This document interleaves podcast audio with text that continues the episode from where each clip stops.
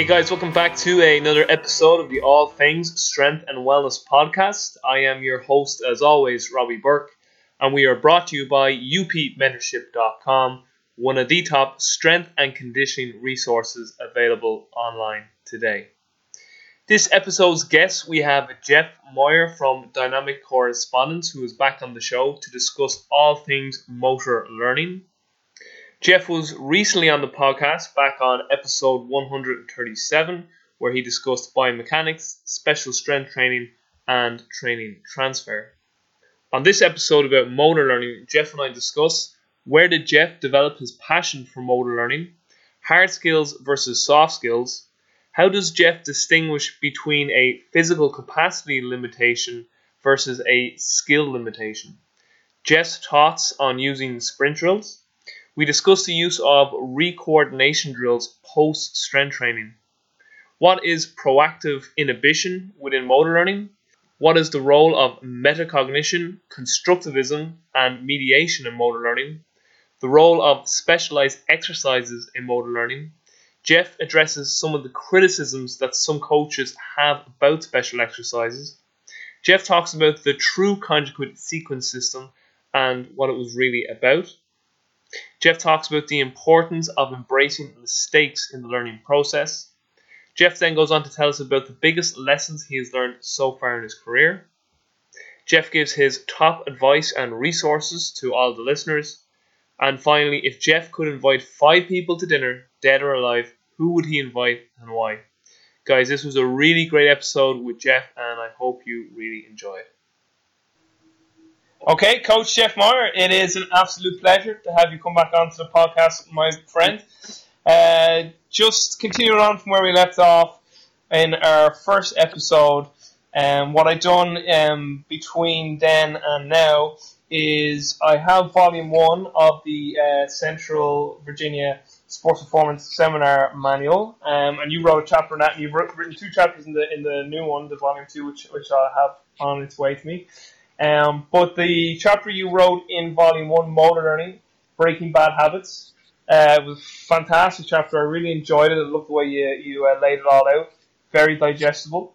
Um, so maybe, Jeff, can you just, we'll get a little more, I know on the first episode we did speak about special strength training, but let's maybe speak more to the topic now of motor learning and, how, and how that's become a really sort of, it almost strikes me as a passion with you because I listened to your episode with Joel Smith, and I know you done uh, done two of them, but the first one you done um, was more about uh, the motor learning chapter in the volume one manual. So maybe just speak about like how this sort of passion for motor learning came about, and, sort of, I suppose, the need for coaches to be more aware of it and to understand it more. Yeah, uh, well, my my academic background is in education. Um, similar to Chris Korfist, I went to school to be a social studies teacher. Uh, so those were my what my degrees are in, and uh, um, so teaching's always been a, a, deep passion of mine in whatever form. Because I've also been a, a teacher assistant for first and second graders. Um, you know, I, have worked with again ages eight to seventy.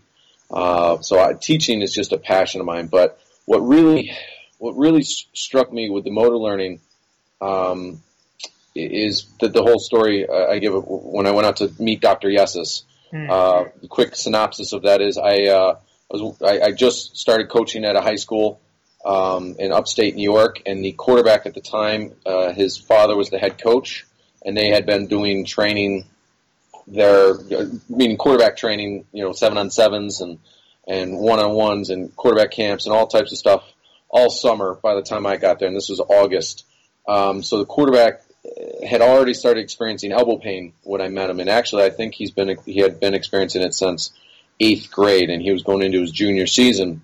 So this was a big year, and his dad played NFL football, was a college football Hall of Famer, was a well-respected football player and, and coach uh, at the time. Um, so by the third third game of the, of the season, uh, third quarter, quarterback went back for a pass, threw the ball, broke his elbow, broke his epicondyle in his elbow had to have surgery, yada yada yada. We knew it was due to his mechanics, um, um, but we just didn't know specifically what. Well, that's when um, Joseph helped introduce me to Dr. Yessis. We flew it to Dr. Yessis, within instances, Doctor uh, within an instant, Doctor Yessis was able to pinpoint the causes of it because it's never just one cause mechanically, and then how to fix it. And that's when we went right out across the street to a field, and we just started going to work. Um, and and his knowledge of motor learning. A lot of a lot of people know Dr. Yessis for his biomechanics and his exercises, but they don't understand that he, he's very well versed in motor learning.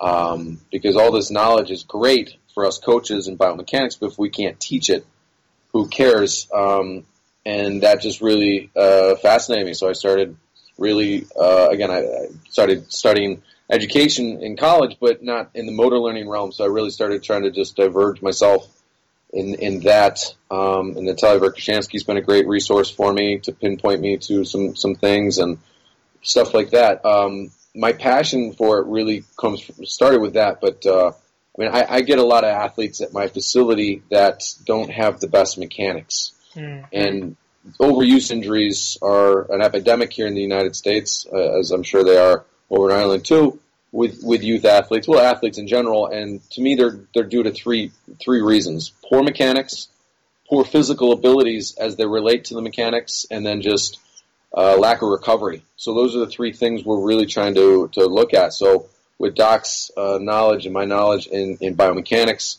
and technique, we start there and then we work backwards. And depending on what the mechanical issues are, um, that's where you know the strategy for motor learning comes in. So um, I know dynamical systems theory is becoming uh, a trendy pop term in our industry, and rightfully so. It's it's a great uh, theory motor motor control, motor learning, but it doesn't solve every issue. Um, and if you have certain mechanical issues, um, you know you need the athlete to be aware of it. They need a, a hierarchical approach to to the learning process. So that's where kind of studying all of the motor learning theories and understanding them all and how they apply um, it, it, I think better serves coaches because too many of us are now just clamoring to just dynamical systems theory. But again, that doesn't solve. That's just one theory that doesn't solve all motor learning issues. Um, so yeah, that's my quick little synopsis on that, I guess.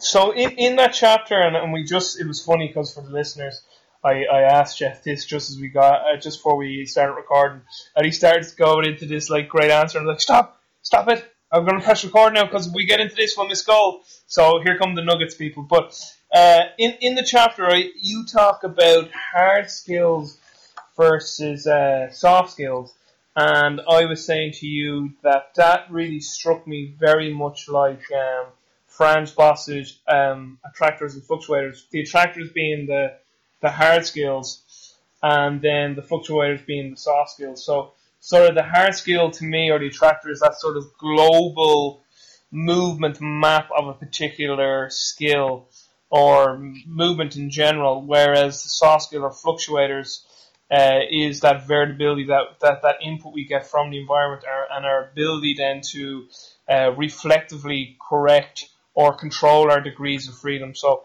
maybe could you speak about like exactly what hard and soft skill yeah. is or what you meant by it and, and is it similar sort of to this landscape of, of attractors and fluctuators that Fran sort of talks about?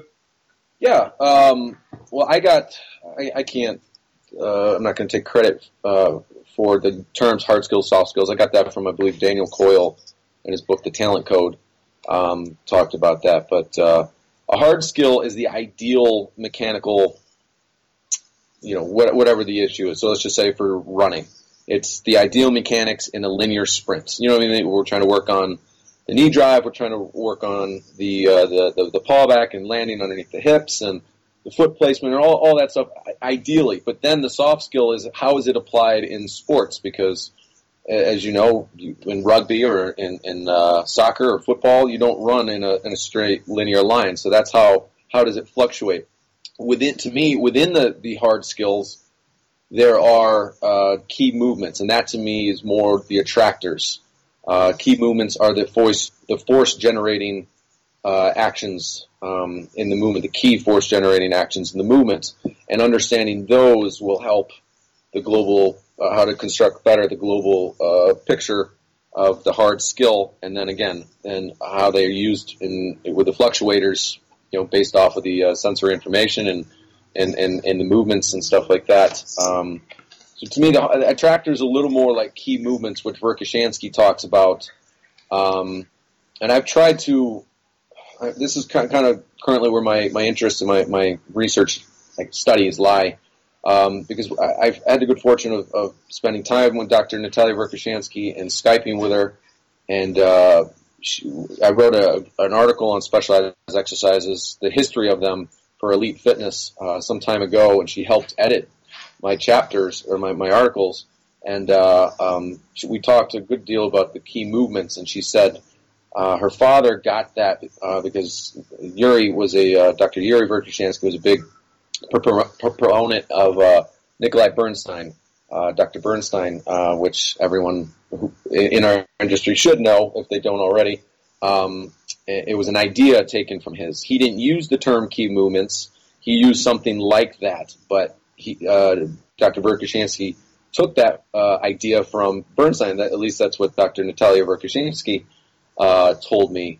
Um, and so that's where the principle of dynamical correspondence comes from is selecting exercises based off of these key movements. Mm. Um, and so then I wanted to research it more. So if it came from Bernstein, I wanted to. I mean, I can't learn from him because he passed away some years ago. So I, I, I tried to reach out to the next knowledgeable person in, in Bernstein's work, and that's Professor Mark Latash uh, at the University of Penn State, who's written, you know, all Bernstein or helped translated Bernstein's books and written. He's one of the experts in motor control in the world. Um, and he's a super nice gentleman, and I've had the good fortune of uh, passing emails and Skyping with him. And uh, he says he does remember uh, Bernstein talking about this, but he didn't. Again, he was such a genius that he didn't use the the term. He didn't have a term for it. He just talked about it. And then there's a lady. Um, oh my gosh, Natasha Deirdre. I hope I am going to butcher her name. Out in University of Arizona State, where she's written. Um, she's writing motor control theories uh, on the leading joint hypothesis, which is kind of taking a page out of this key movement uh, idea However, it's only singling one key movement in, in all movements, and she's doing research on that. And I've had the good fortune of, of uh, talking with her. Um, but key movements, again, in all sporting movements, let's say running, jumping, kicking, throwing, there are key force producing actions, and understanding those will help you how to correct technique and kind of cause and effect of certain things. So that's where, uh, to me, what attractors are and then how they fluctuate within sports and, and monitoring those. But uh, yeah, hope that makes sense. So then, what another question that was uh, also comes to my mind in terms of um, changing a particular movement pattern is how are you differentiating between is the limiting factor a physical capacity or biomotor quality versus is it actually a motor control skill issue? Are, are you looking at so w- would you be sort of looking at an athlete and say right, well, I actually know this athlete pretty well. I know their numbers in the weight room, so I know that they do have, the, they, they should have or do have the general strength qualities and physical capacities uh, in place. So I'm deferring that this this this is a, a motor control or skill issue. It's not a capacity issue because I know I know how strong they are, or or um, or vice versa. It could it be like, well, I know this athlete's quite weak, so it could be a skill thing, but it could be just the fact that they don't have the physical capacity, the strength, or whatever else to allow them to get into a position to, to actually execute that skill. So how, how do you go about that sort of conundrum? Well, with the majority of my athletes that I work with, uh, they're high schoolers uh, and, and college athletes, so it's usually both. Um, mm-hmm. I, I, haven't had too many instances where it's been just one or the other. It's usually both. Um, so I work on both. Um, and then, you know, how much time we spend with each kind of depends on the athletes and what we see improvements in. Uh, I can give you a quick case study of an athlete. I had six weeks to work with uh, a high schooler, highly recruited uh, high school football running back. Um, I had six weeks to work with him, um, and he had pretty good general numbers. He already came in squatting, you know, an easy like 430 squat for me for a high school running back. That's pretty good. Um, you know, bench press 315 a couple times. Uh, for again, for a high schooler, I, I, didn't think general strength was his limiting factor, but he ran a one uh, electronic 181 10 yard sprint, um, uh, his 40 got timed at like a 4.8. Uh, How, how, how much? How much did this athlete weigh? He weighed about 185, 190. Yeah, it's pretty good.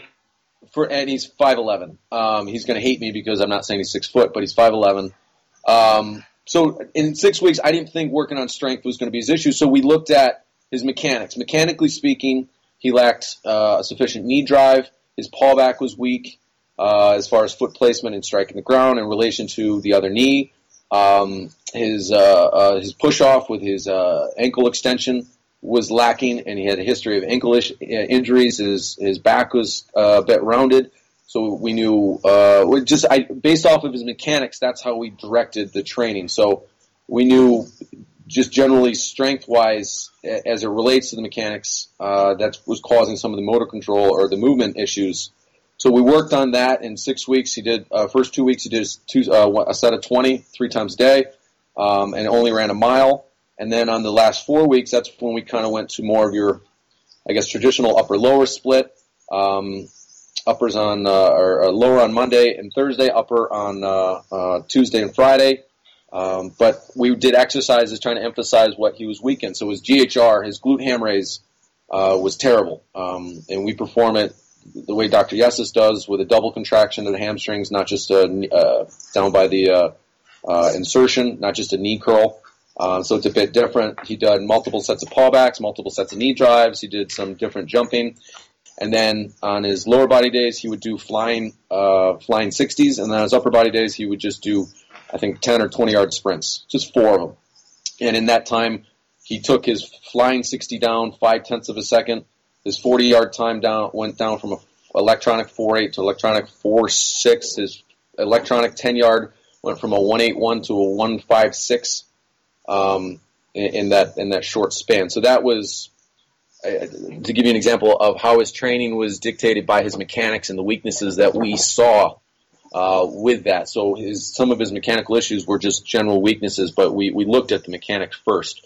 We didn't do a lot of like mini hurdle drills or dribbling drills or you know what I mean, A skips, B skips, and things like that. We just kind of I had six weeks, I didn't have a lot of time, uh, so we just kind of got to work. So I hope that makes sense was as far as his mechanics dictated exactly what we needed to do in that six weeks, and it, it seemed to transfer pretty well.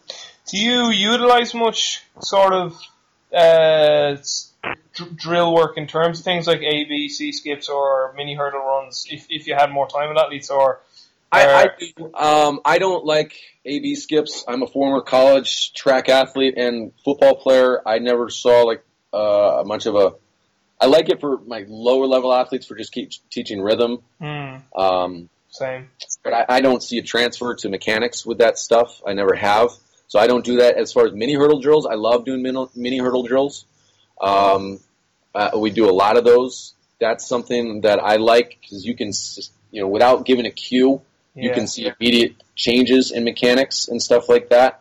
Uh, and I try to do, I like, so some motor learning strategies, I like to couple certain things, almost like a contrast. So we'll go do those mini hurdle drills and then we'll come in, we'll do a couple of our specialized exercises as far as pawbacks and knee drives, and then we'll go back out and we'll do the mini hurdle drills one more time. And the, you know, I try to get the athletes' feedback because I always want them to be able to describe to me what they're feeling and understand their feelings Mhm. because sensory information is going to help with the with the with the learning. And then we'll do. I'll have them run alongside of the hurdles, but not over the hurdles because eventually I have to get, get rid of the hurdles. Uh, and try to replicate how it feels to run over it. And uh, we video all this, and we come in, and we also because I have an Apple TV, so we can AirPlay it within seconds um, up on my television to, to get immediate uh, watching and feedback. But uh, so I like using mini hurdles a lot, uh, and I like using it coupled with uh, specialized exercises um, for learning purposes. How do you determine the spacings of your mini hurdles? Because there was a question I had with the ALTIS, and the guys at ALTIS was like, eh, it's kind of trial and error. Yeah, trial and error. Um, I, I try to look at my athletes' leg lengths and try to get general ideas. Um, I'd rather start them too close than too far away, and then the athletes are kind of going in survival mode. You know what I mean? They're having to swing their their legs around, or they're they're they're trying to leap, and the mechanic uh, uh, the mechanics kind of go to shit. Um, turns into like a bound then almost. Yeah, yeah, exactly. Um, or they're trying to do like a stiff leg thing because they're trying to get over the hurdles, and again, they just kind of go more into survival mode, and they just don't want to trip and fall. Mm. Um, so yeah, I, I, I start close and, and work out, but yeah, it's it's trial and error. Um, something that I've incorporated from Chris Korfist that that I took away from the track consortium is drawing. Uh, I spray painted a, a 30 yard line down the middle of our uh, uh, parking lot, and we put the mini hurdles up, running uh, with the line right down the middle of it. So from a foot strike perspective, uh, try not to have the athletes cross over that line. So I like doing that when yeah, that's I heard, needed. I heard I heard Chris say that in Joel's podcast. So Yeah, so that's a great drill when it's needed. Um, you know, not not always don't want the athletes to focus on that. Sometimes I do, sometimes I don't. Depends on what we're trying to work on. But yeah, that that's something nice that we do. So I always try to line up the hurdles right down the big long line that I have out back. Piggybacking off that question I was asking, like how you differentiate between a physical capacity and, and a skill issue. Uh, a really interesting concept that was brought to my attention by um, John Goodwin, one of our lecturers at St Mary's. He spoke about this kind of idea of you could you could learn a certain skill or technique when your body was in a certain um, physical state, and then by changing your body morphologically or neurologically or increasing the physical capacity in your body, like getting stronger, getting more explosive, getting faster. He basically says you shifted your attractor landscape um, slightly because now basically you have a brand new body and the skill that you, you had acquired through a previous body, if you like, now has to be able to express itself with your new body again, if you like to use that as an expression. So have you sort of seen that from a coaching standpoint too, that you know, when you've changed maybe a physical attribute in, a, in an athlete, so again, maybe an athlete got stronger, or their rate of force movement got better, or just an element of their power output capabilities, or uh, some of their speed attributes got better, that they nearly sort of, their technique was a bit, whoa, it's a bit, uh, a bit all over the place. Uh, it, it, like, it, it needed to restabilize, basically, with their new sort of uh, body, if you will, in terms of, you know, their, their higher physical Oh yeah, a- absolutely. So technique is always prevalent in our in our workouts in Mm. some capacity. Yeah, certainly because of that. And, and again, depending on what sports you work with, I work with a lot of tennis athletes. I got golf athletes and baseball athletes.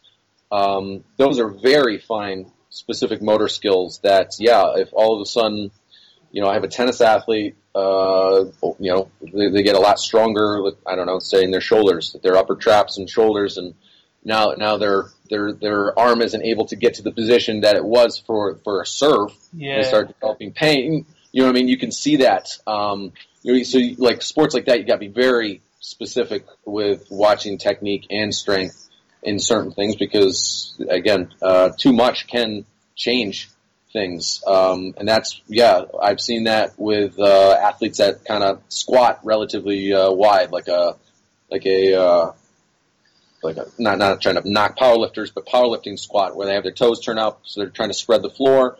They're pushing their knees out. Now they overdevelop the abductors and adductors. Well, more the adductors, and then when they run, they tend to be more pigeon-toed.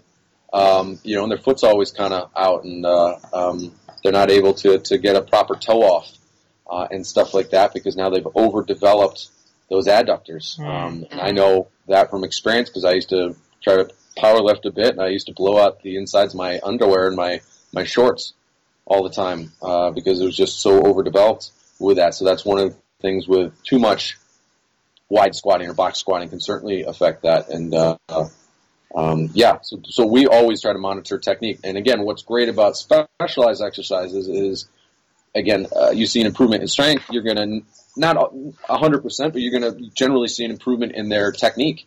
Um, because it's bridging that gap. that the sort of special specialized exercise is kind of bridging that gap constantly. Exactly. But you don't want to just do specialized and say A is going to equal B, uh, and then just assume that it's going to transfer. You want to work on it because, like for instance, I, I've worked with tennis and golf athletes. We'll come in here, we'll do hip rotation, uh, weight shifts, and hip rotation exercises and stuff like that. But then they go out there and they say, "Well, my my swing's gone to shit."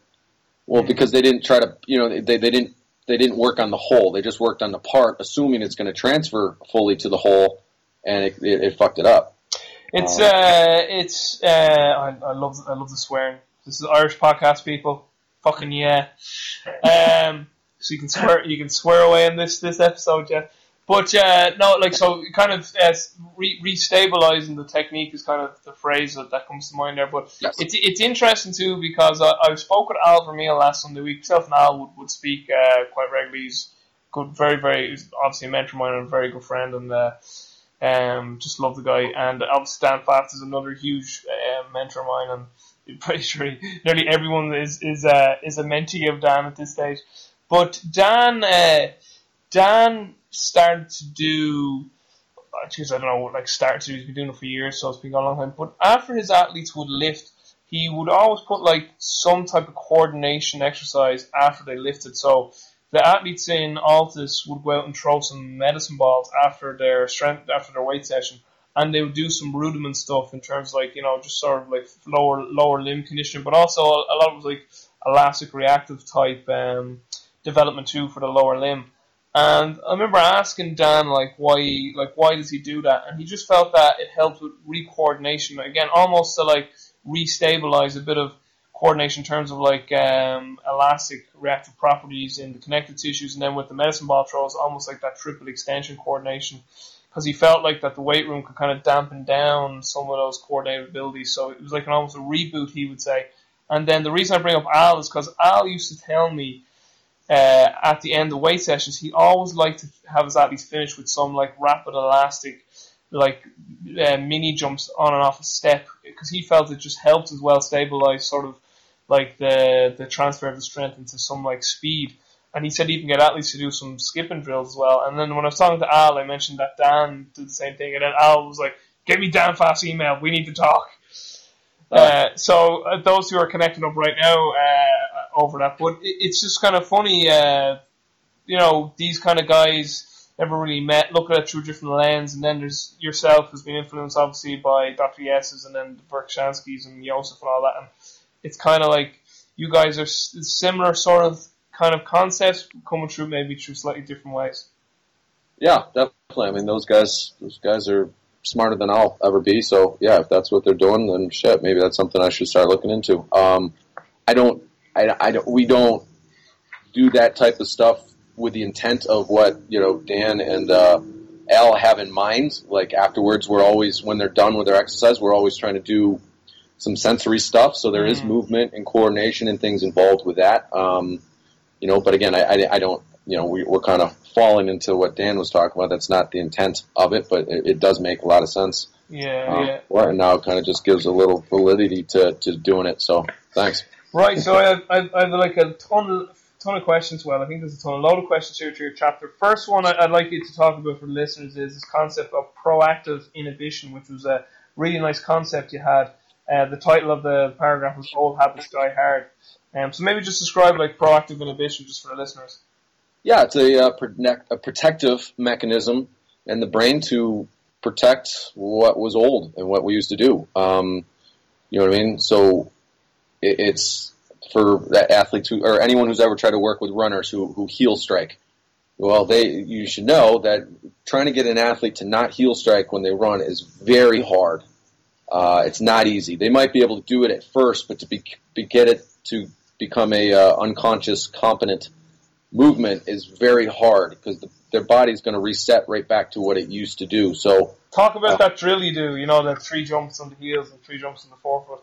yeah, so uh, to get in, I'm not a smart person, so a lot of times I have to do things myself and I have to feel it for it to to click or to make sense.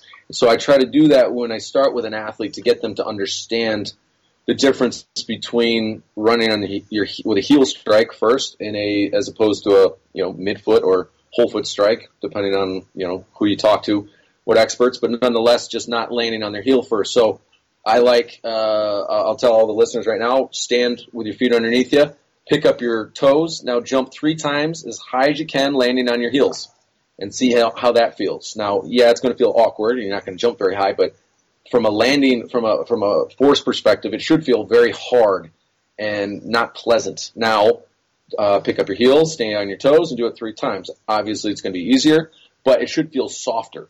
Uh, and that's the, the point I try to get them to to uh, to understand is when you run in heels first, when you strike the ground with your heel, it sends a tremendous amount of braking forces uh, up your body. Now, I do always when I when I make this uh, statement and argument, I, you you do see backlash where people say, well, this marathon runner this person's been heel striking forever and they're they're fine. Well, why do some cars, you know, go 5,000 miles before they need it to be taken in, and then some are only 100? You know what I mean? Well, it's just the individuality of, of the mechan- of the machinery, but I, I think we know through science that uh, yeah, running heel striking is not the best uh, for your tendons, for your ligaments, and stuff like that. Um, and I can honestly say, since uh, I've been assessing running mechanics, I have never met an athlete, uh, regardless of age, who complained of patella tendonitis or knee problems that did not strike on their heels. Uh, and nine out of ten times, I've never met an athlete. Nine out of ten times, not so not foolproof, that that complained of shin splints that didn't heel strike. Um, so those are uh, just two very simple uh, things that we're always trying to, well, not simple, but things we're always trying to look at and work on.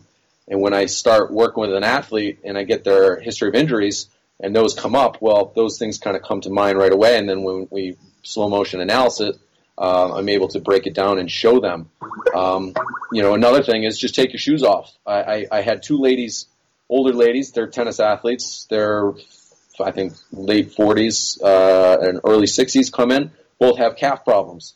Uh, so we did a full assessment. They had a tournament coming on, so they wanted a full mechanical assessment. Both of them running their heels. So when they came in, I made that point of jumping. So I had them take off their shoes and run. The one lady, when she took off her shoes, immediately went to a forefoot strike.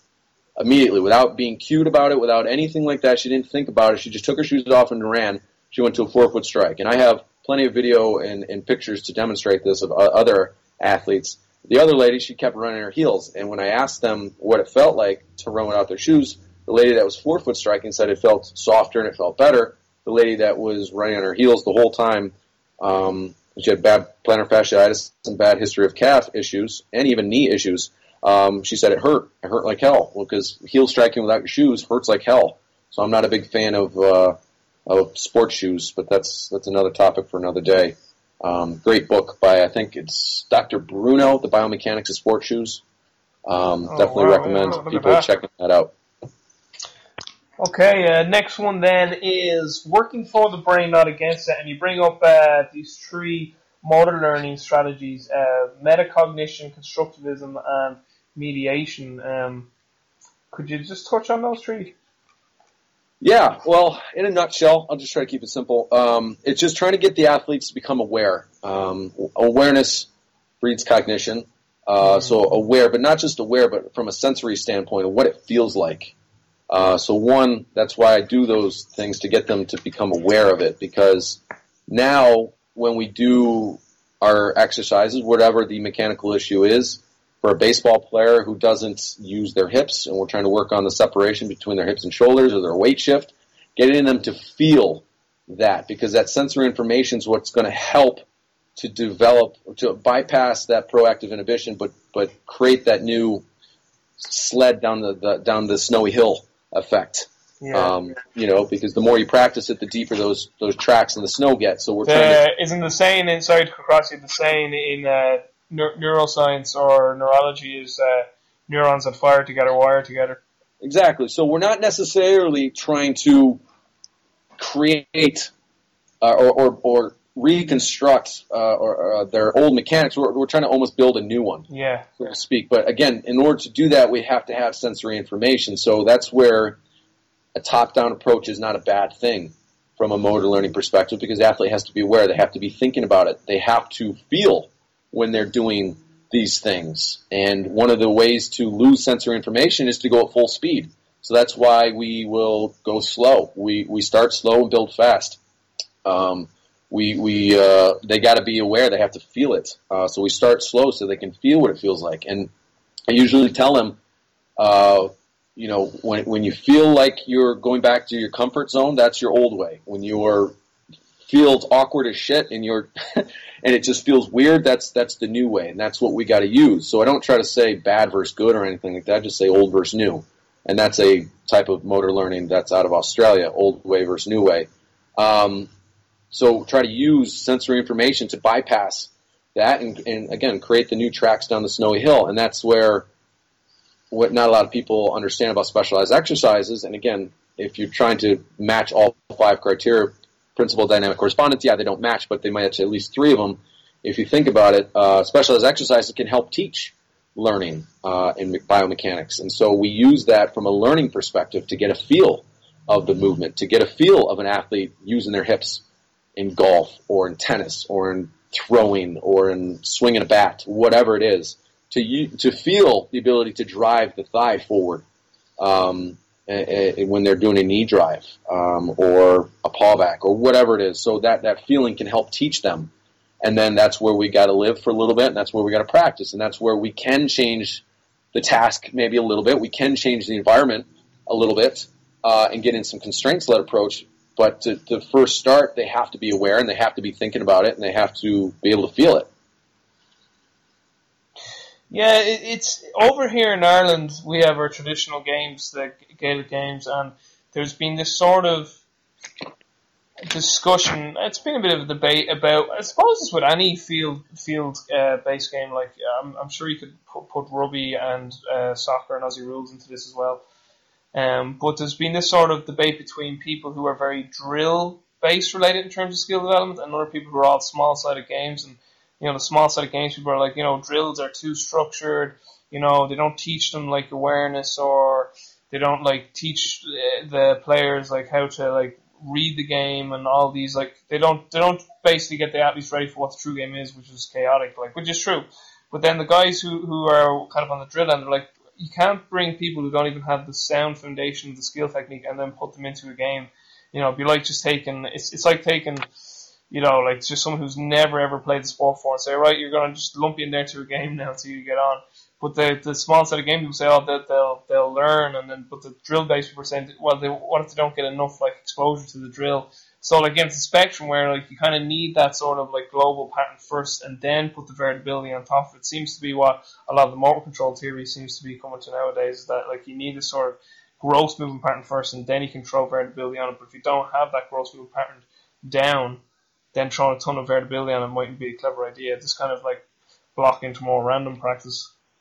Well, again, I th- yeah, absolutely, and I, it's it's you know, it's I'm not going to take an athlete who heel strikes or has all these other mechanical issues and put him in a blender because all you're going to get is shit soup. And I'm not going to take an athlete who has very good mechanics and not work on the other sensory things and in, in games and and drill, you know, the, the things you're just talking about and create a robot out there where they can't think or move for themselves. So again, it, it falls. It's a spectrum, and we need all of it, in my opinion. Just depends on what and where. Um, and, and, with the game stuff, I love it. Like um, Cameron Josse put me onto uh, Ian Jeffreys game speed, and I love a lot of those drills. And we've been trying to use a lot more in my in my facility with that because I, I think there's, I mean, obviously there's something from it from a learning perspective. Uh, you know, kind of that competitive play type of thing, and just trying to figure shit out um, to to beat this person or to beat this whatever it is. But um, I'll break it down even a step further. You know, what if the athlete has peripheral vision issues and they're not able they're not able to, to peripherally see as well? What if the athlete has conscious control issues of their eyes? And now they start thinking and they lose the ability to control their eyes when they're doing games and they're doing drills. So we try to break it down. I try to also break it down from a visual perceptual standpoint. So it's, I don't know if you want to call it a, a triangle where we got mm-hmm. the mechanics, we got the the games and the, the environment and the, and the you know all that kind of stuff. But then we break it down with the visual skills as well that go into it because you have an athlete who doesn't see very well, uh, you know, ha- has some uh, pursuit issues with their eyes or have some saccadic issues with their eyes or they lack depth perception, things can get a little bit harder. And again, you, when you put them into a game, they still got to, or uh, you know, these types of drills, games, they still got to figure shit out, but it just it's not it's going to make it a little harder. So I try to work on all of that um, with by, our athletes. By the way, you're coming back for a part three on on the vision stuff. right, cool, man. But uh, I hope that makes sense. So again, I'm not just trying to create robots, and I'm not just trying to put shit in a blender. Yeah. Uh, I, I want to depend on what the athlete needs and what the issue is. We try to work on all of it um, and put it all together. Because uh, you know the the you know the game I always play with my athletes is well rugby, what percentage, uh, Robbie, would you say is physical? If you had to give a percentage. Well, actually, rugby isn't my sport, so it's, it's Gaelic games. But obviously, I'm I'm I'm well versed, or not well versed, but I love rugby and I watch and I follow. it. Let's say soccer. Say say football, a- any sport. Pick a sport, but let's just say rugby right now. What what percentage would you say is physical? In, in terms of the demands of the game, Yeah, in, in terms of contact, yeah. All, well, just all of it. The demands of the game of the athlete. Oh, it's it's a it's a massive part. Yeah, okay. So uh, usually when I ask an athlete that, they'll say, "Oh, 75%," because they know the next question is I'll say, "Well, what percentage is mental?" And they'll say, "Well, you know, that that's 75 or that's 50% or that's 25." But then I'll ask them, "What percentage of the sport is visual?" And they go, "Oh shit." Because they don't ever think about that side of it because to me, I want to work on all of it. You know what I mean? I'm trying to work on the brain, the body, and the behavior. I stole that from Sean Mishka, uh, the three Bs. Um, you know, so we're trying to work on all of that. I'm not just trying to get them physically better and then put them in a bunch of uh, uh, some you know randomized games and drills where they got to solve things if they still have perceptual issues. So it's kind of all encompassing, if, if that makes sense. At least what I try to do. So then, I actually like this little chapter you have here on arguments against special exercises, and you were saying that some state that nothing we do in the weight room is specific, and that any quote unquote specific exercises are futile due to their low force reduction. You say to this, I do agree, oh, but only to an extent. Many coaches believe specialized exercises are exercises that repeat the whole competition movement, um, and basically you're saying, well, this is true. Usually, it's more so parts of the movement that we're overloading, uh, like knee drive, shown in the picture you have here in the chapter. So maybe touch a bit on that, and then you got into the conjugate method, and I love the way actually how you summarize this. Um, basically, you know, meaning that you're you're selecting exercises that are developing both a physical ability and also improving technical mastery simultaneously. So maybe get a little bit into that area. John. Yeah. Um, so I'm sorry, Rob. Repeat the first first part, but I'm sorry. Sorry, it's my it's I speak so fast. I get that. So the the the, the paragraph on page sixty two was arguments against specialized exercises. So Cool. you were you so to restate that again. Some some coaches are like, well, you know, there there there there's no point in doing these because nothing within the weight room is ever that specific due to their low force reduction. And you were kind of like, there is a bit of truth to that, but you're like, we're not trying to completely resemble the actual pure 100% sports uh, technique from a whole standpoint. We're, we're getting a, a component of that we can overload to a certain degree. So maybe like a knee drive, and then Yep. you went you went in then to the conjugate method where it's a blending of both developing that physical capacity and uh, working on technical mastery. Yeah. So the arguments, and a lot of people who do, for those not not a lot of people, but for those that do specialized exercises, they always bring up Bondarchuk's criteria of you know uh, general, special, preparatory, special, developmental, and then the competitive. But they don't understand that uh, the special developmental, he even states that they can be single joint exercises. So most people think it's that's that's kind of the whole. So a lot of the questions I would get, so for American football, the running back position, they would try, try to create exercises that resemble what the running back has to do in an inside zone or a, uh, a power run and stuff like that. Like, no, that's that's a competitive exercise. That's more like a, a, a drill. You know what I mean? If we're trying to do a true, I mean, don't get me wrong, that is technically part of a specialized exercise. But from a, what we can do in the in the weight room or as a as a physical preparation coach, is we got to look at the skills of the running back. So the skills are the hard skills are they run and they they laterally move. So we got to look at their lateral movement and we got to work on their running, and then we look at the hard skills uh, or the uh, the key movements based off of that, and that's kind of what the specialized exercise work on. And then we can work towards. So we don't just do knee drive and assume that my running back is going to get better. You know, with that one running back, we did knee drives, but the he also had to do. We did. Uh, he also has to run. I mean, that's a specialized exercise. So we do sled sprints or, or weighted sprints. We did do flying sprints. Uh, I don't have any twenty thousand dollar piece of equipment to do over speed stuff. Um, you know, that's becoming uh, popular. The 1080. Uh, I would love, love to, but that's above a bit above my, above my pay grade. Um, but we do do over speed when it's needed um, and stuff like that. Uh, but to say that like a knee drive, yeah, okay, from a from a, a, a, speed standpoint and a muscle contraction standpoint, it doesn't fully resemble the speed of movement when, when we sprint. Correct. But we can do the knee drive in a plyometric, plyometric fashion that is closer on the spectrum than, let's say, a step up, let's say a, Mhm. a squat, let's say anything other else you can come up with in this weight room. You know what I mean? At least it's closer on the spectrum, and it's using the range of motion and the and the, and the muscles that uh, that are used uh, when you run. So again, at least it meets three, maybe four of the criteria, not all five, but it's closer than anything else that other people can come up with in here. Um, so that's kind of my, my argument with that. It, it, may not be truly specialized, and you know that's okay, but it's closer, um, and that's kind of what what it's about. And you know, Bondarchuk's uh, specialized exercises, a lot of them are just either lighted or heavier uh, implements, and that's pretty much much what a knee drive can be.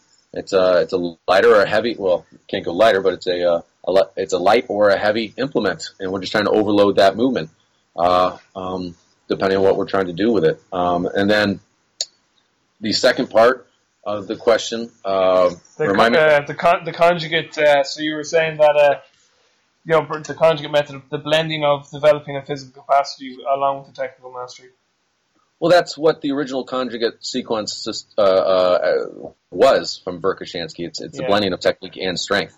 Uh, a lot of people, in, at least in the United States, assume it's from Louie Simmons, uh, which that's the conjugate method, not the sequence system. So it's different. But the sequence system is the blending of strength and technique. Um, and, and Bondarchuk talks about that as well. Uh, being able to, and, and that re- reverts back to what we were talking about earlier, just making sure that strength developments and, and, technical developments go hand in hand. So we're not just trying to do one or the other and then hope it transfers. Uh, yeah, there, then, there was a, a, really good paragraph in uh, in the chapter 64 where you were saying in his second edition of the special strength training manual for coaches by doctors uh, Yuri and Natalia Verkhoshansky, uh, they say it's necessary to devote a significant amount of time to the perfection of te- technical technical mastery, and then after this, it is best to couple the conjugate method uh, to special strength training, um, which provides simultaneous uh, resolution of the two tasks. So basically, perfect technique and then try to increase those um, abilities or physical capacity, so that then you can execute that skill with the most amount of force in the least amount of time, essentially. Yeah, uh, exactly. Just get more bang for your buck and be more efficient is really what I get out of reading that stuff. Is how can we be more efficient? Um, it's it's funny because I, I remember talking to James Smith saying like I you know I read that shit like eight years ago, but you just you, you just you just weren't in the, the, the, the space, the mind space to understand what the fuck they were talking about. Well, yeah, because uh, unfortunately they're either no longer with us, or uh, they're you know they don't speak very good English, or they're across the pond somewhere. Uh, so getting a hold of them is, is hard. Uh, what I'm fortunate to have is a, as a mentor in Yosef and Dr. Yessis, who one can put me in contact with them, but two can also they've talked to them, they've spent time yeah, with them, they've worked with them. You know what I mean? Uh, so two degrees of separation, they can literally tell me what this was meant for. Uh, what's interesting about Yosef, and I hope uh, this doesn't get him in trouble, but he's never read any of his books. He just talks to the talks to the authors. Yeah. You know what I mean? He's never read any of his books, which is unbelievable because he's got, I, I, in my opinion, I, am biased, but the best uh, literature. Collect, yeah, out, you know what I mean? Books, yeah. Collection of books out there, and he's never read a single one of them. He just talks to the authors. He's uh, Joseph, another great friend and mentor of mine. So I was like speaking to Joseph there on Saturday.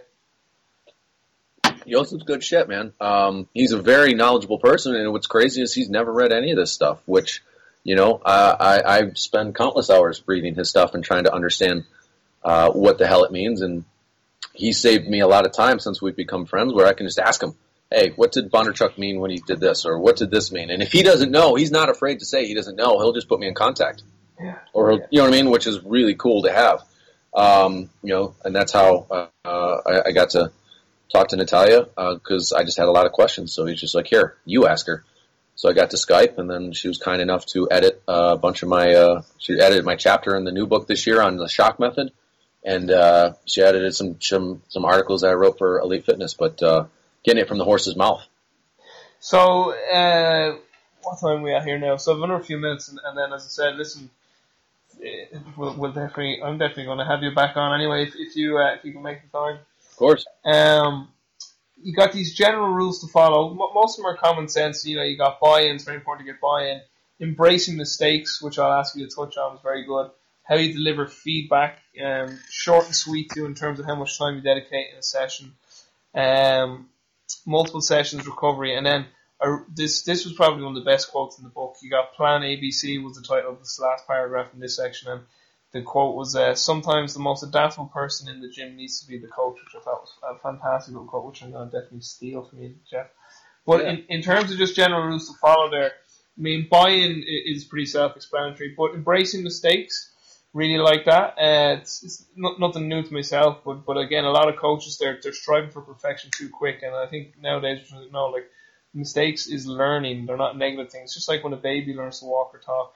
So maybe just speak about embracing mistakes and and how you deliver feedback to towards your athletes. Yeah. Um, one from a buy-in standpoint, if, if depending on what the mechanical issue is, they're not going to. If they're a heel striker, for instance, that's pretty universal running for all sports. So if they're a heel striker, if they don't want to change that, then they're not going to change that. And no matter what drills or whatever you're going to do, they're not going to change that. So that's what I meant by buy-in. Some of the other stuff, mechanically, again, depending on what the issue is, is not always necessarily that hard to fix. But you need to get by. And Then um, you know, from a from a feedback standpoint, you know, there's a I know there's a, for a while there was a great bit of debate as far as uh, external, internal queuing, this and that. Um, and, and I'm just a whatever fucking works person, whatever gets the point across person. Hank Kraaijenhof uh, uh, has helped put me on to where uh, we use a test now, a Scantron test that helps measure left and right brain and in what circumstances. So I have my athletes take that so I can better understand how they learn. So some athletes need internal cueing, some athletes need external, some athletes need to discover. You know what I mean? Some athletes need just different things in different circumstances. So I don't try to just adhere to one. Uh, yeah, an external focus is great. I've read the book by uh, um, that's out there, Yeah. and I've read all Nick Winkelman's stuff. Uh, but it doesn't solve every issue. It's just one part of it, and so you got to figure out what works for the athlete. That's rule number one in motor learning. Find out what works.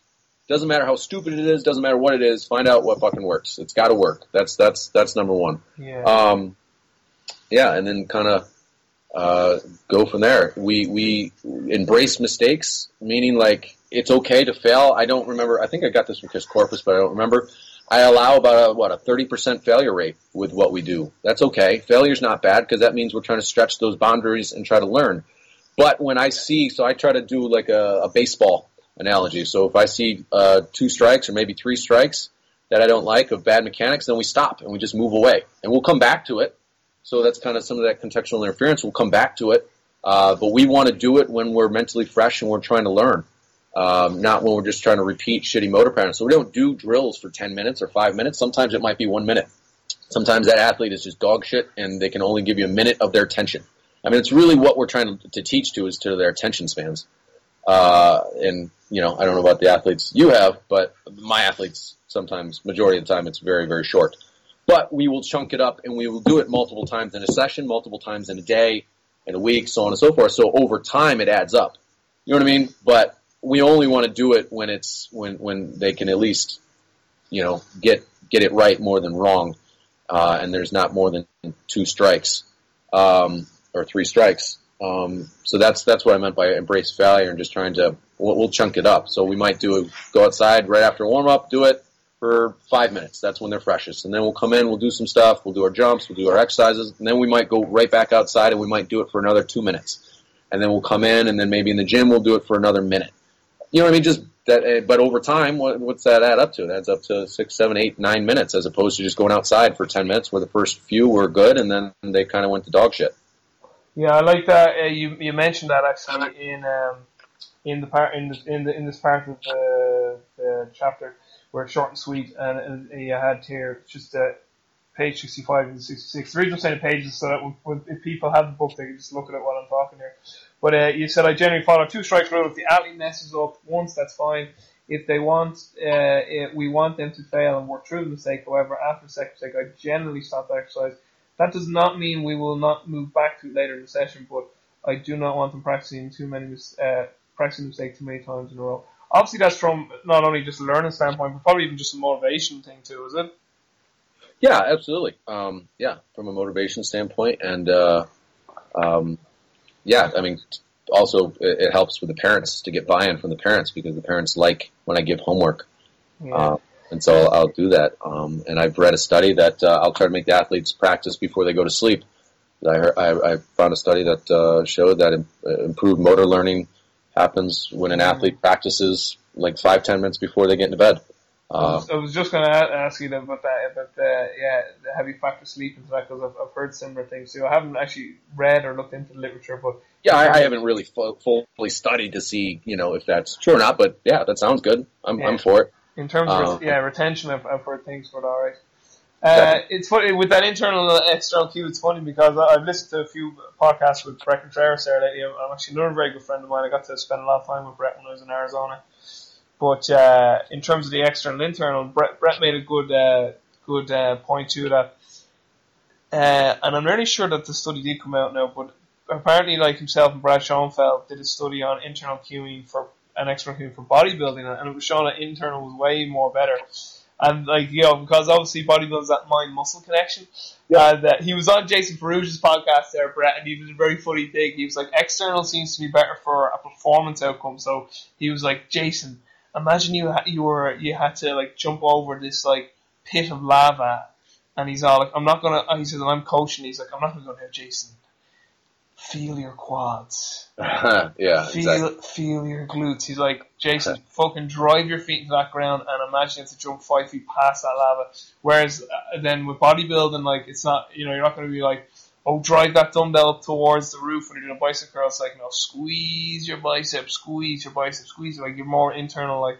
And then the other thing Brett said was that he's, he thinks that a lot of internal cues are better for correcting form. So he's like for more hypertrophy and correcting form, he thinks internal cues better, whereas for performance outfit, out, output, maybe uh, external seems to be better. You know, like so, like if you were like doing an Olympic lift or a jump, you say, you know, push the ground away with your feet or drive the earth away or whatever it is. Yeah, absolutely. I mean, Hank Hank told me that uh, with uh, his athletes and his Olympic sprinters, he's used internal and it worked. So Yeah, who am I to argue with his results? Make, makes So- sense. Makes sense. People are It just it just determines. It's the context and the person which we're using it with. That's all. Um, I don't know if this was you. I'm trying to remember. I only listened to it the other day. Was it you or was it Ryan Banta? It was because I'm going through all of. It was funny. Like, uh, I, I was just like, right, I'm picking out the podcast and I'm going to listen to all the episodes of it. And like, I'm really uh, getting into Joel's one now, just just fine. I've listened to a lot of it before, but I'm going back to like one and working my way through. And it was funny because when I went to go to num- number one on iTunes, it only went back as far as 22. So I Facebook Joel said, Joel, your episode's only started 22. And he's like, geez, I didn't know that. And, and he goes, thanks for telling me. So he fixed it and it's all back to episode one now. Nice. But I don't know if it was you or in Ryan Banta, but it was something to do with motor control. And it was in Daniel Coyle's book about doing motor uh, tasks really, really slowly. Like uh, they were saying that, and again, I don't know if it you or Ryan Banta, and it could be someone else, but maybe it's you because you mentioned, you know, your motor control, you mentioned Daniel Coyle's book. But this idea of someone was doing like a backhand in tennis and they'd go through it for like 10 minutes, as in like the actual, they'd actually do the action of the backhand for like 10 minutes from start to finish. And apparently it was it was something to do with like fiber recruitment and everything like that, and like the actual learning of the brain pathways, and it was just something mad like that. Have you ever heard anything along those lines?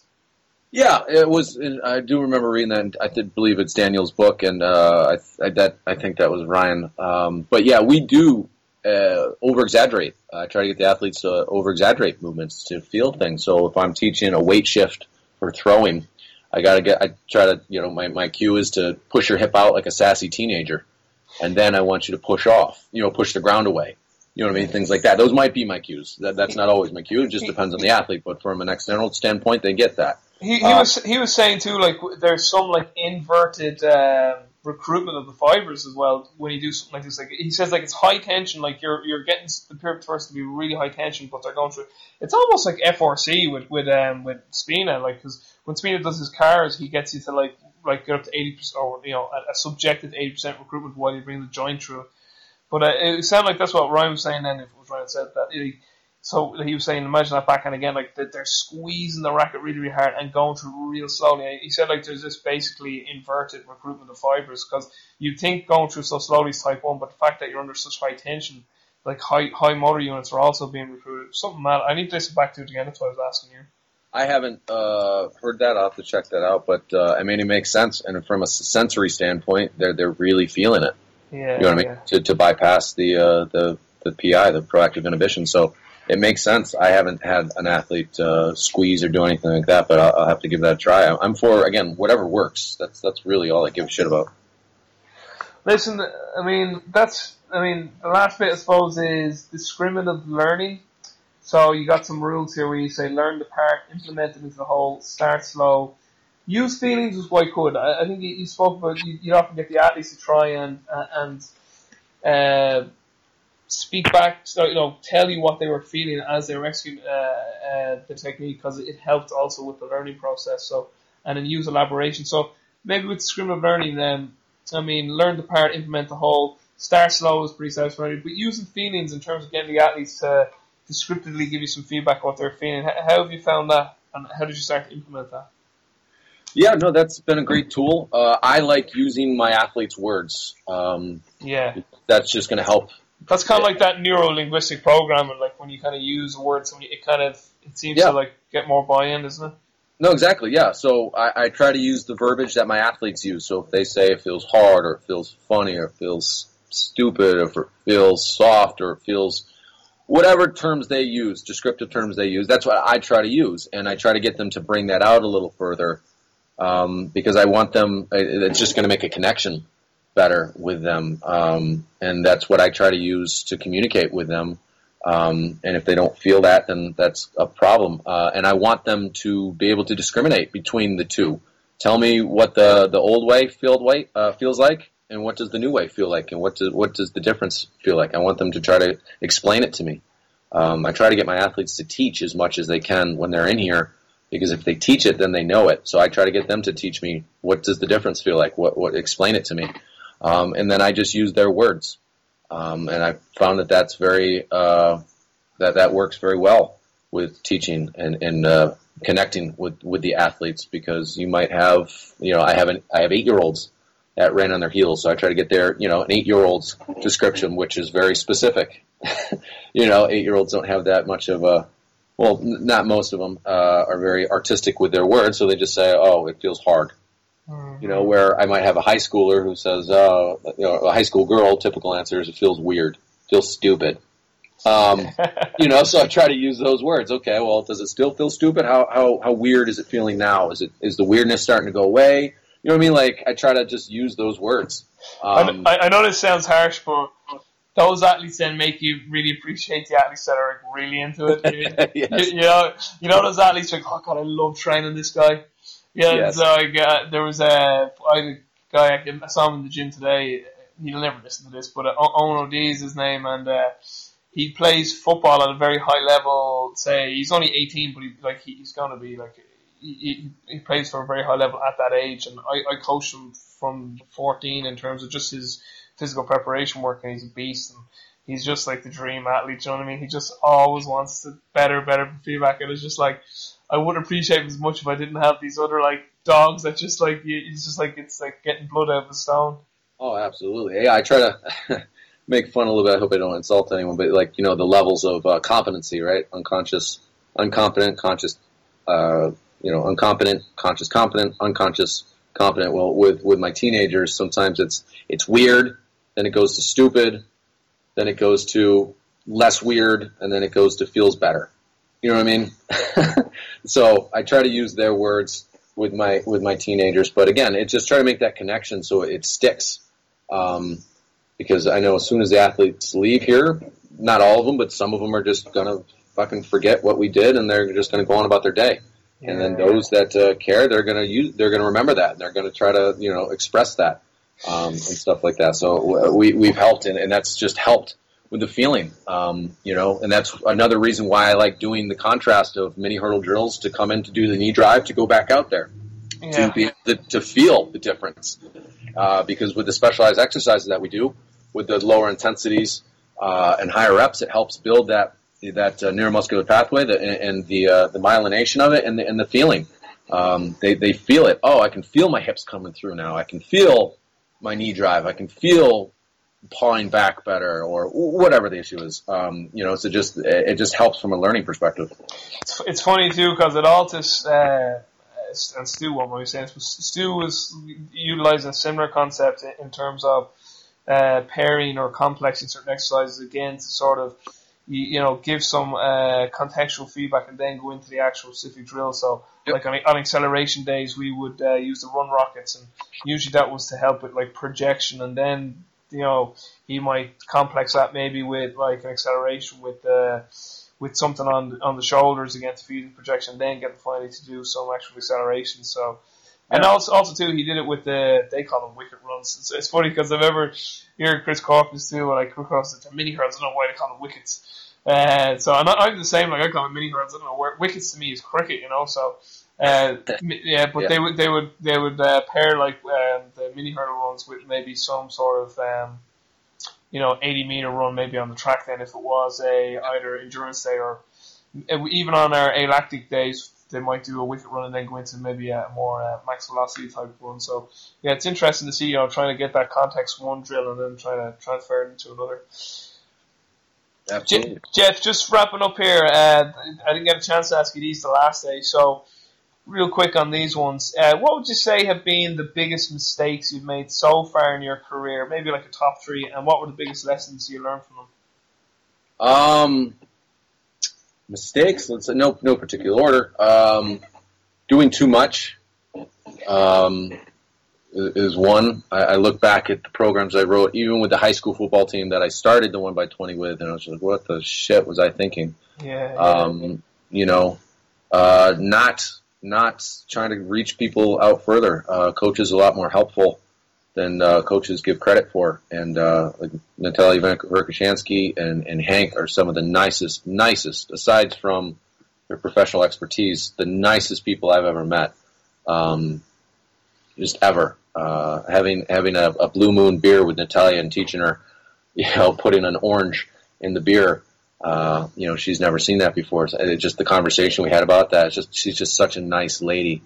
Um, that's that's that. I mean, not reaching out sooner, just assuming that everyone's kind of mean and cruel, um, and, and just wants to keep their own information. Coaches are a lot more uh, selfless than than we give them credit for. Um, Yeah. So it's, that's that's been really cool. But I, I should have reached out sooner to people. Um, and then the third one, uh, just not.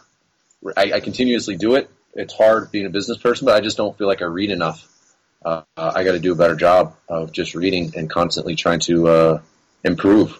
Uh, I, I, it's it's not always easy to find time, but I, I make you know I can't make excuses. I should make time. I should block time off. So that's just something you know from a personal growth standpoint that I need, need to do a better job of. A really good resource is a guy called Jim Kwik with uh, recall, uh, speed with speed reading and recall and retention. So like uh, it just it helps you obviously get through material quicker, but also be able to, to retain it better too.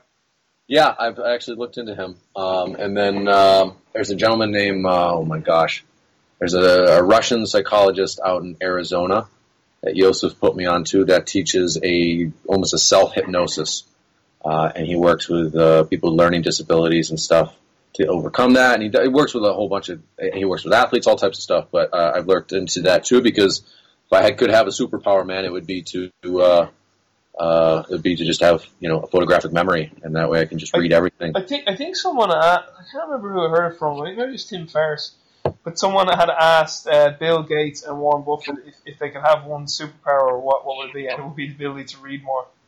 Yeah, I, I wish I had a photographic memory so I can remember, uh, you know, even even two thirds of the shit I remember I, I read uh, when I do read and stuff like that. But uh, yeah, that would definitely be it. And Jim Kwik, yeah, that's a that's a cool resource. I've looked into that. What you got? One of his tips is you put your finger on the page, uh, what your right finger on the page because it activates the left brain, and then you you drag it underneath the words because the physical touch of the paper. Right? There's certain tips like that. I've tried to Yeah, yeah. Like there, there, there's tips on like how to actually disseminate the book before you even like do the reading part. So like a lot of people say, right, you get a book, and then best thing you can do is go to the back of the book because it basically summarizes what the main tenets of the book. Then go into the contents, and like each chapter usually is a main point in the book. And then like if you need to delve into a bit deeper, go by the paragraph. So you just basically break. It's like uh, uh, Chinese dolls or whatever you call those things. You know, a doll inside a doll. And then, and then, uh, if you actually have to read something like a page, you take a pen or your finger, and you you always scan in two or three words from the periphery, and then just basically read it real fast. And then at the end of each thing, you so a page or paragraph, summar, summarize to see if you understood the information. Yep. So yeah, it's lots of stuff. So Je- Jeff, uh, last two questions. Uh, your to- your top advice, and then your top resources for all the listeners. So the advice and the resources. Uh, with the advice, the advice can be anything: life advice, business advice. I mean, it can be advice on all those fronts. Uh, training advice. I mean, we've done it an hour, or we're on probably three hours of training advice between the two podcasts now. But whatever advice, your top advice to listeners. Then, in terms of resources, you know, your top books and DVDs, videos, seminars. Yeah, I know you've mentioned a lot of your me- your mentors in terms of uh, Verkhoshansky's and Joseph and Dr. Yessis's, but uh, any any type of resource. It can be a person or it can be an actual product. Yeah, reach out, man. Uh, just reach out to coaches. Uh, I uh, I try to improve my networking, meeting people such as you, Rob. Uh, it's been Yeah. awesome. Yeah, Uh, it's been. You're, Uh, you're- you're a great wealth of knowledge, and, and you have a lot of connections, and you've had a lot of experiences. So trying to trying to meet people. Uh, you know, I was fortunate enough to meet Joel Jameson or Joel Smith. I'm sorry at uh, at Richmond, and then uh, kept in touch, and that's how him and I became friends. Uh, and I try to keep in touch with him as best I can, and just just reach out to people. Um, again, coaches are far more helpful than uh, uh, some coaches may think. Uh, just reach out, ask questions. It's so Uh, funny because people always ask me, how do you get these people on your, or like, yeah, how do you get people on your podcast, and how do you know these people, or how do you contact them? I'm just like, I just contact them. Yeah, exactly. Yeah, just reach out to him. Um, Yeah. you know, Professor Latash, uh, when I was trying to reach out to him, I had no idea he'd written all these books. He's been acclaimed motor control expert and head of like Motor Control Society of the World or something like that. And he's a uh, Bernstein expert. And I, I reached out to him, and he immediately got back to me. He was like, "Yeah, let's let's Skype tomorrow." And we talked for a while, and I, I sent him things, and he just continues to, you know, he'll be like, "I'm on a plane to a motor control." thing out in Sweden, but yeah, here's my thoughts, and he's just He- a super nice guy. He's my next now because I actually had papers of him, Latash, uh, for, for my masters, and it just made me now think that I'm going to contact him too. Well, yeah, and, he, and then he helped put me out uh, with uh, um, Zatsiorsky, and I was kind enough. Uh, he was kind enough to put me in contact with Dr. Zatsiorsky. He's out in California, and I got to Skype with or uh, talk with him, which was really cool. So uh, Right? uh, again, people are far more helpful than we give them credit for. Reach out, ask questions. You know, um, don't try to seem like you're selling shit. Um, you know, just be like, hey, let me buy you a beer, and let's uh, let's let's talk shop. Uh, but coaches coaches are great, and then resources. I, I'm going to be biased on this one, but I think Ultimate Athlete Concepts and their books um, are the best. And then Yeah. part kind of tying it back to the first question is reach out to Yosef. I know he's going to hate me for this, and I know his wife Dee uh, is going to hate me for this because he's on the phone consulting with coaches all the time. But uh, Yosef is a he is so generous with his time and his information. And, Unbelievable, uh, unbelievable. he's yeah. unbelievable, and he'll talk your ear off, man. That guy has the gift of the gab, there, Rob, and uh, he uh, he he will talk your ear off, and he's he's he's had more conversations with more experts and people that we've read with, and he knows more backstories of things. Uh, Just, which but just, just as a human being, he's, he's, his own backstory is incredible too. You know. Absolutely, his own backstory and his family and his upbringing and all that stuff, man, and how he met Dr. Yessis and his history of injuries and just yeah, Yosef's a great resource. So Ultimate Athlete Concepts books uh, and their information, their videos. Uh, I mean, Hank, uh, they published a book by Hank last year, which is awesome. What we need is speed. I believe is the name of it. Awesome, awesome book. Uh, great, Yosef, great book, yeah. Yosef's uh, book with Rick Brunner that came out, the Explosive Ergogenic book.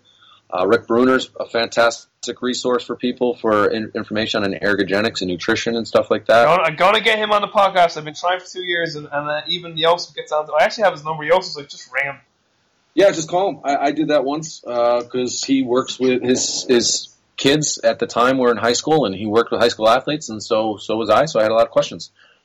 Um, so Rick Yosef was just like, yeah, give him a ring. Um, so I did. Uh, but yeah, just don't be afraid to reach out and uh, check out Ultimate Athlete Concepts.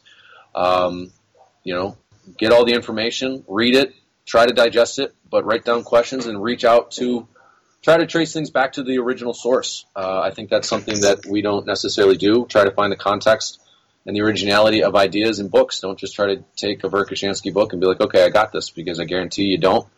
Um, try to reach out to Yosef and, and whoever published the book, if Matt Tomey or if it's Jake Jensen or if it's Yosef or Dr. Yessis, uh, reach out and ask questions. Or Bryan Mann. Or Bryan Mann, yeah, Dr. Mann wrote a book for Yosef too. Another great uh, resource for the velocity based book. Dr. Mann's a great resource. And, Uh, and an absolute gent as well. yeah, he's just an awesome person. Um, awesome person, and uh, he's helped me a lot with getting velocity base in my, my gym and get me a GymAware. So he's he's a great man.